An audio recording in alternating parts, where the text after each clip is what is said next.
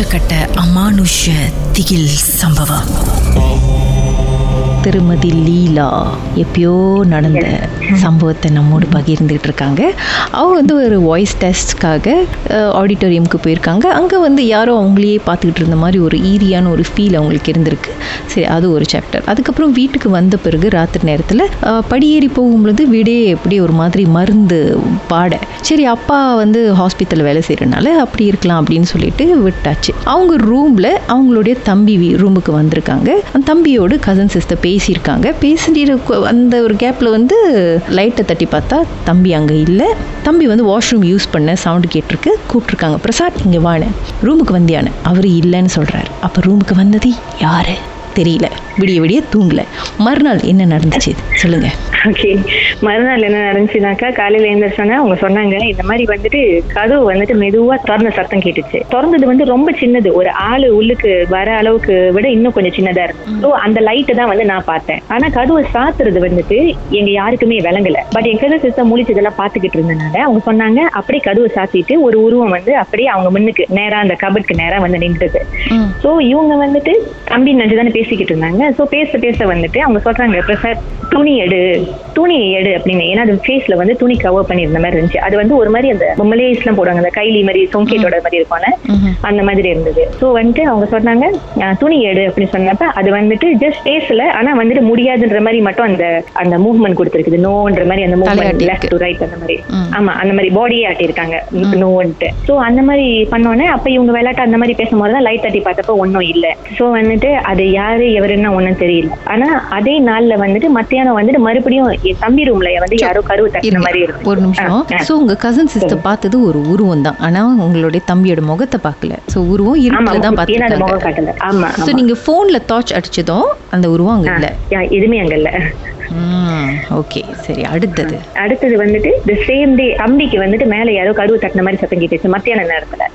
அவன் நினைச்சுக்கிட்டா நாங்க தான் வந்துட்டு போயிட்டு கருவு தட்டி விளையாடணும் அப்படின்னு சொல்லிட்டு அவன் நினைச்சுக்கிட்டு எங்களை வந்து கேட்டான். கேட்டுட்டு ஆனா அதுக்கப்புறம் விட்டுட்டான். அது பெருசு படுத்தல. அண்ட் தென் வந்துட்டு எங்களுக்கு ஒரு பயம் எடுத்துக்கிச்சு. மத்தியான நேரத்துல நாங்க மேல போகும்போது நாங்க ஆக்சுவலி மேலே போல பயத்துல. ஆனா மத்திய நேரத்துல நாங்க எதுக்கோ மேல போன சமயத்துல ஸ்டில் அந்த ஸ்மெல் வந்துட்டு ஒரு இடத்துல இருந்து ஒரு இடம் ஒரு இடத்துல இருந்து ஒரு இடம் அப்படியே அந்த மூவ்மெண்ட் மாதிரி அங்க அந்த ஸ்மெல் இருந்துகிட்டே இருந்துச்சு.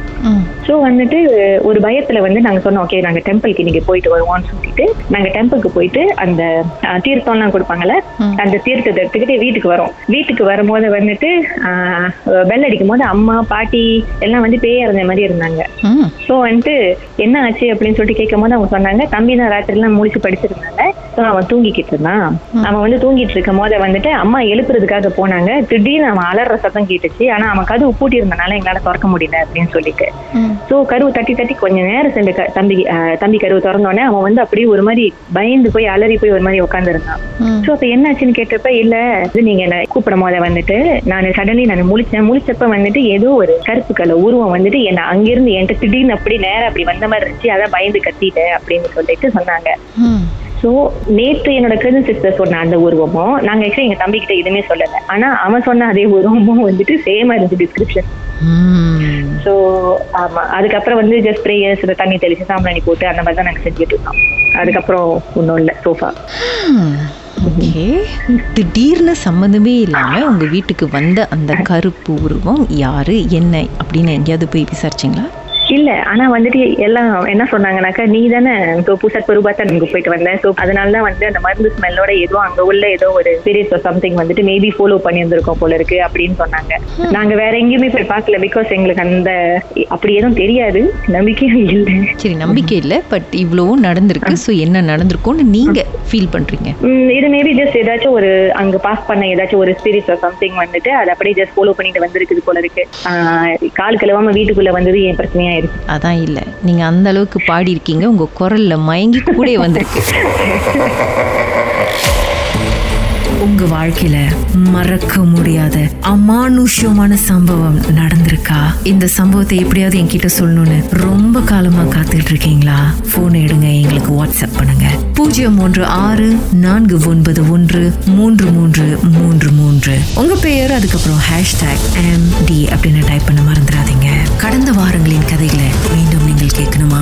ஷாக் ஆப் வாயிலாக கேட்கலாம். S Y okay settings language தமிழ்னு செலக்ட் பண்ணுங்க.